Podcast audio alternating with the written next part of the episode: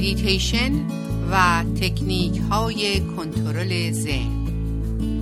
برنامه از پروین رنجی. جمله بیقراریت از طلب قرار توست.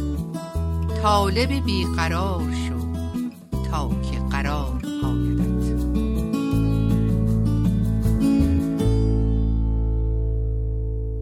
با سلام و صبح بخیر خدمت شما دوستان عزیز رادیو بامداد پروین رنگچی هستم در برنامه میتیشن و کنترل ذهن در خدمتون می باشم صحبت امروز ما به نام آگاهی به ابعاد مختلف ذهن می باشد ذهن انسان تنها پدیده است توی هستی که می‌تونه خودش رو بشناسه فکر کنه و خودش رو آنالیز کنه. ذهن آدمی نرم افزاری است که می‌تونه خودش رو ترمیم یا تخریب کنه. می‌تونه خودش رو بالا یا پایین بیاره. این خاصیت این نرم افزاره. یعنی اون کسی که این هوش رو در ما گذاشته واقعا یک شاهکار. بشر با این ذهن داره روی ذهن مطالعه می‌کنه. با ذهن تشخیص میدیم که ذهن چه می‌کنه. بشر نتونسته تا به حال مثل ذهن چیزی رو درست کنه. ذهن رو به سه بخش تقسیم کردن. ذهن شفاف ذهن نیمه شفاف و ذهن تیره. اول بخش شفاف ذهن هستش که همون بخشی است که ارگانیسم رو کنترل می‌کنه. خودش برنامه ریزی شده و مثل همین کامپیوتر خودش همه کارا رو انجام میده. این ذهن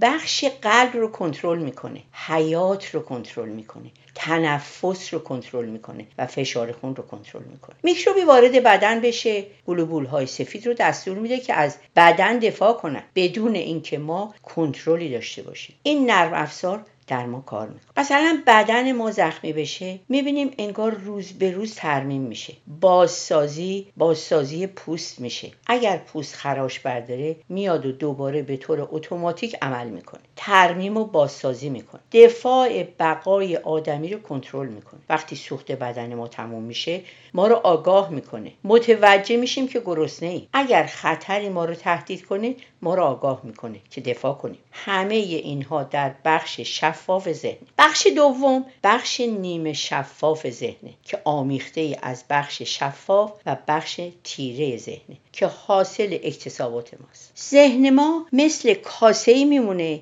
که از بخش شفاف نیمه شفاف و تیره در اون هست که بیشتر مردم یا خود ما در زندگی عادی در بخش ذهن نیمه شفاف هستیم. کما اینکه ما یک روز مود خوب داریم و یک روز حوصله نداریم و توی مود خوب مود خوب نیستیم. جایی مکانی میریم. فردا ممکنه دلمون رو بزنه و دیگه نخواهیم بریم. با کسی دوست هستیم چند روز بعد ممکنه دلمون رو بزنه و دوستیمون با اون کم بشه. حالا چرا ما در این حالت هستیم؟ برای اینکه در بخش نیمه شفاف ذهن به سر می‌بریم و ما دائما در نوسانیم. اکثریت قریب به اتفاق آدم ها در سطح ذهن زندگی می‌کنن مگر اونهایی که روی ذهنشون کار کردن. هرچه ما تمرین کنیم و روی ذهنمون کار کنیم اکتسابات ما کم میشه و قسمت شفاف ذهن نمایان میشه. یعنی به اون تیرگی های ذهن مسلط میشیم. زمانی که ما روی ذهنمون عملا کار نکنیم بیشتر اوقات حالمون گرفته است. چون تنها با حرف زدن و تئوری کاری صورت نمی‌گیره. و برای همینه که مرتب حالمون عوض میشه. این به خاطر اینه که ما دائما در حال جدال در بخش تیره و نیمه شفاف ذهن هستیم و اونقدر مشغول گرفتاری اون هستیم که فراموش می‌کنیم که چه چیزهایی رو داریم. این حالت ها و کیفیت ها دائما ما رو در نوسان قرار میده. خیلی از پزشکان این حالت رو در عصر جدید به نام بیماری بایپولار می‌شناسن. شخص دائما مودش عوض میشه. الان حالش خوبه صحبت می‌کنه میخنده یه ساعت بعد دیگه محلت نمی‌ذاره. یعنی مود فرد حالت و کیفیتش ثبات نداره. چرا؟ برای اینکه افکار داره میاد. دست خود ما نیست. بعضی اوقات ممکنه با محرک های بیرون تشدید بشه. یک روز غمگینیم یک روز معیوسیم یک روز بیحالیم. پیش کسی میریم که غم و اندوه داره. غم و اندوه میاد سراغمون مکانی میریم که در اونجا شادیه ما به طرف شادی کشیده میشیم. و اما بخش سوم بخش تیره ذهن هستش. در این بخش اکتسابات حاصل شده مانع میشه که ما از بخش شفاف ذهن استفاده نکنیم. اکتسابات به معنای اکتساباتیه که ما به ازای بیرونی نداره مثلا من درس می‌خونم چون دارم رشد پیدا می‌کنم. خب این خوبه. چیزی رو اختراع می‌کنم هنری رو در اون خبره میشم. مثلا در شرکتی کار می‌کنم. یعنی دارم یک عمل واقعی انجام میدم که این کار برای بقای بدن لازمه. ولی ما اون اکتساباتی رو میگیم یا فعالیت هایی رو میگیم که تصاویر فکری برای ما به وجود میاره. مثلا من از فلان شخص با شخصیت ترم این چیزی که من خودم برای خودم تعریف کردم. وقتی ما اسیر این صفات کاذب اسیر این تعارف میشیم اسیر بخش تیره ذهن میشیم. وقتی بخش تیره ذهن میاد بخش شفاف و نیمه شفاف ذهن رو میگه و ما رو در یک کیفیت سطح پایین قرار میده و نمی‌ذاره ما به اون شادی و اون نشاط اصیل برسیم و نمی‌ذاره ما لحظه ها رو درک کنیم. ذهن آگاهی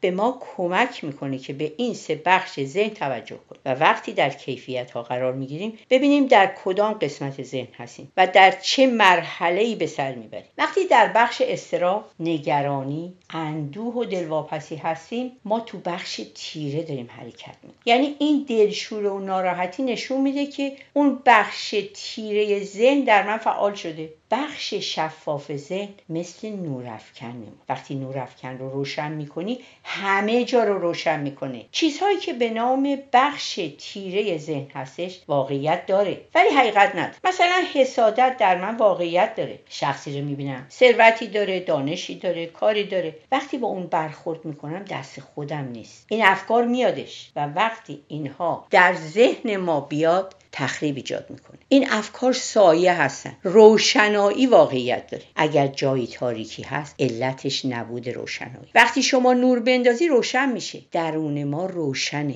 و وقتی تاریکی میاد اون سایه است و سایه واقعیت نداره. لذا می‌تونیم با روشنایی بخش روشن ذهنمون تاریکی ها رو بین ببریم. افکار منفی سایه هستن. وقتی من متوجه بشم که همیشه در حالت هوشیاری هستم باید در ذهنم بتونم این رو عمل کنم. وقتی سایه ای ابری روی ذهن من میفته باید متوجه این تاریکی باشم. یک موقع می‌خوام کاری انجام بدم. اول ده تا فکر ناجور میاد که جلوی کار منو می‌گیره. که این افکار یعنی این سایه ها انرژی به انرژی روی من میافکنن و انرژی منو میمکن. انرژی ما رو می‌خورن. چون همه این افکار منفی در بخش تیره یا در بخش نیمه شفاف من هستن. برای تسلط به این افکار باید آگاهی رو در خودمون قوی کنیم. باید موانع رو بشناسیم. ما باید موانع روشنایی رو ببینیم. خب دوستان عزیز و نازنین رادیو بامداد حالا آهنگی رو گوش میدیم و در ادامه برنامه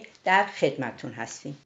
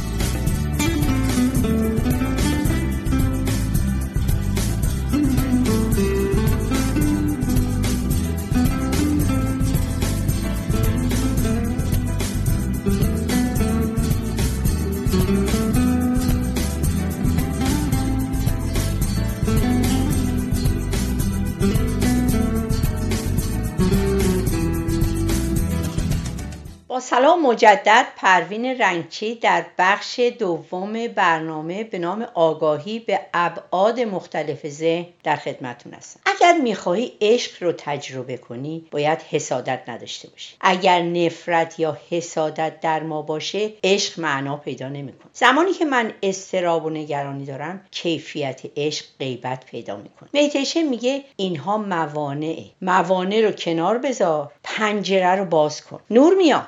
نورافکن در درونته. منتها این افکار اومدن و مانع شدن. این افکار سرمایه قرضیه که نزدیکان و اطرافیان و جامعه به ما دادن. همش مقایسه که از صبح تا شب بدو که عقب نمونی. این افکار این سایه های تیره رو در روانشناسی به نام افکار منفی و در میتشن به اون افکار تیره میگن. افکاری که میاد و بخش روشن ذهن رو میپوشونه. ما باید پرده ها رو کنار بزنیم و از این افکار فاصله بگیر وقتی ما در درون سایه ها هستیم انرژیمون هدر میره. باید از سایه ها فاصله بگیریم. مثل ظهر که ما با سایهمون یکی هستیم. پس باید از سایه ها دور بشیم. ما همش میترسیم و نگرانیم که نکنه موقعیتم از دست بدم. اون وقت چی میشه؟ چی کار کنم؟ این افکار اینها میان و به ما میچسبن. افکار ترساور روی ذهن من سایه میندازه و من با اون فکر یکی میشم. و این فکر منو با خودش می‌بره به سیاه ها به تاریکی ها اگر بتونم فکر که میاد احساس کنم یک پرده سینما جلو چشممه. این افکار همینطور میاد. زشت و زیبا و مثبت و منفی. انگار پرده جلو چشم آدم هستش. وقتی اینا رو فقط مشاهده کنین اینها محو میشن. ولی اگه دنبالش بری تو رو بر میدارن و می‌برن. در شرایط نامساعد مخصوصا زمانی که افراد نابا افرادی با افکار منفی دور بر شما باشن این افکار جان می‌گیرن. این افکار از ترس و نگرانی ما تغذیه می‌کنن و بعد انرژی های منفی رو در ما به وجود میارن. کار این افکار اینه که نذارن ما دنبال افکار مثبت بریم. ولی کار ما اینه که به سمت افکار روشن متوجه بشیم. به محضی که به سوی نورافکن درون میریم اینا دور میشن. ما باید از اینا جدا بشیم. وقتی با اونا هستیم احساس پوچی می‌کنیم. احساس کمبود انرژی می‌کنیم. شما دارین کاری انجام میدین یهو یه فکر میاد و شما رو به بیابانهای برهوت می‌برید زمانی که ما از این افکار فاصله بگیریم اون بخش بلوری ما بخش شفاف ذهن ما شروع می‌کنه به تبلور کردن. یعنی ما از سایه ها جدا میشیم. مولانا میفرماید مرغ بر بالا پران و سایش میدود بر خاک پران مرغ وش ابلهی سیاد آن سایه شود میدود چندان که بیمایه شود. بیخبر کان عکس آن مرغ حواس. بیخبر که اصل آن سایه کجاست؟ تیر اندازد به سوی سایه او ترکشش خالی شود از جستجو. ترکش عمرش توهی شد عمر رفت از دویدن در پی سایه تف. زمانی که دنبال این سایه ها میدویم این افکار نشاط و شادی ما رو می‌گیره وقتی این بخش تیره به ما تسلط پیدا می‌کنه مثلا خیلی مواقع آدمی در بنبست قرار می‌گیره که راه حل به نظرش نمیاد. بهترین راه حل از درون فطرتت میاد. این چیزهایی که از درونت میاد بعضی اوقات جرقه هایی می‌زنه. کلا در روش های میتیشن در دنیا در تقسیم بندی کلی دو روش هستش برای رسیدن. دو روش هستش که برای رسیدن به بخش شفاف ذهن. یکی مشاهده کردن افکاره و یکی خاموش کردن افکار. تلاش کنیم که از فعالیت ذهن بکاهیم. چون دست بندی و شاخه های زیادی در این زمینه هستش. ولی همون مشاهده کردن افکار که اجازه بدیم افکار بیان و از آسمان ذهنمون رد بشن. به اونا نچسبیم. بذاریم رد بشن و فقط مشاهدهشون کنیم که اینا برن. باید مشاهدهگری رو در خودمون زیاد کنیم. چون جدایی ذهن رو در خودمون تمرین کنیم. یعنی که و در اینجا میتشن به ما کمک می‌کنه و خودمونم باید تلاش کنیم که از بخش نیمه شفاف یا تاریک به سمت روشنایی بریم. مثل جامعه که آدم می‌تونه به سمت آدمهای خلاف بره و یا به طرف انسانهای درستکار بره. در مشاهده افکار ما متوجه میشیم که افکار مثل حبابهایی هستن که از ته ذهن ما میاد بالا. وقتی فکری شما رو ناراحت می‌کنه مثل اینکه از ته دریاچه ذهنمون اومده مثل حباب میاد و میترکه. ولی وقتی جلوی اون میستی و با اون تمرکز می‌کنی حیات می‌گیره. جان میگه اینها که دچار بیماری های عصبی میشن مثل ما بودن که حالا الان مریض شدن. کسی که دائما استراب داره خب همین حباب هاست. با این حباب نجنگ قاطی نشو. بعضی مواقع حس ملامت به خش ممکنه پیدا کنیم و بشینیم و زار زار گریه کنیم که مثلا خودم اینطوری مادرم اونطوری بچه هم چنین و چنان. این ذهن ما همش خاصیتش اینه که مظلوم نمایی کنه. همش فکر می‌کنه دیگران حقشو خوردن. بعد متوجه حباب ها باشه مثل حباب روی آب که سری میترکه و از بین میره. باید بدونیم این افکار از بخش تیره ذهن ما میاد و از بخش روشن ما نمیاد. این افکار دائم میاد. دیگه خونزاد شدن. اصلا ذهن کارش تولید افکاره. این افکار آرامش ما رو می‌گیرن. اولین کاری که می‌کنن فضای ذهن رو پر می‌کنن و ویروس به ذهن ما میدن و نمی‌ذارن که ذهن ما به سوی روشنایی بره. با آگاهی می‌تونیم افکاری که از زمینه های نامساعد میاد اسیرش نشیم به محضی که این افکار میاد ما بهتره که اینها رو فقط مشاهده کنیم. نورافکن بخش روشن ذهن ما در اون موقع میاد به سراغ و می‌بینیم که مشکلات هست ولی دیگه شما نگرانی و دلشوره نداری متوجه میشی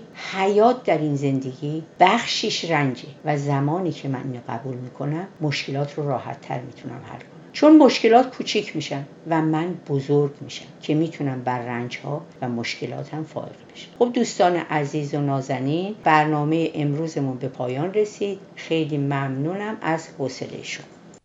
رادیو بامداد صدای ما و شما با زبانی آشنا.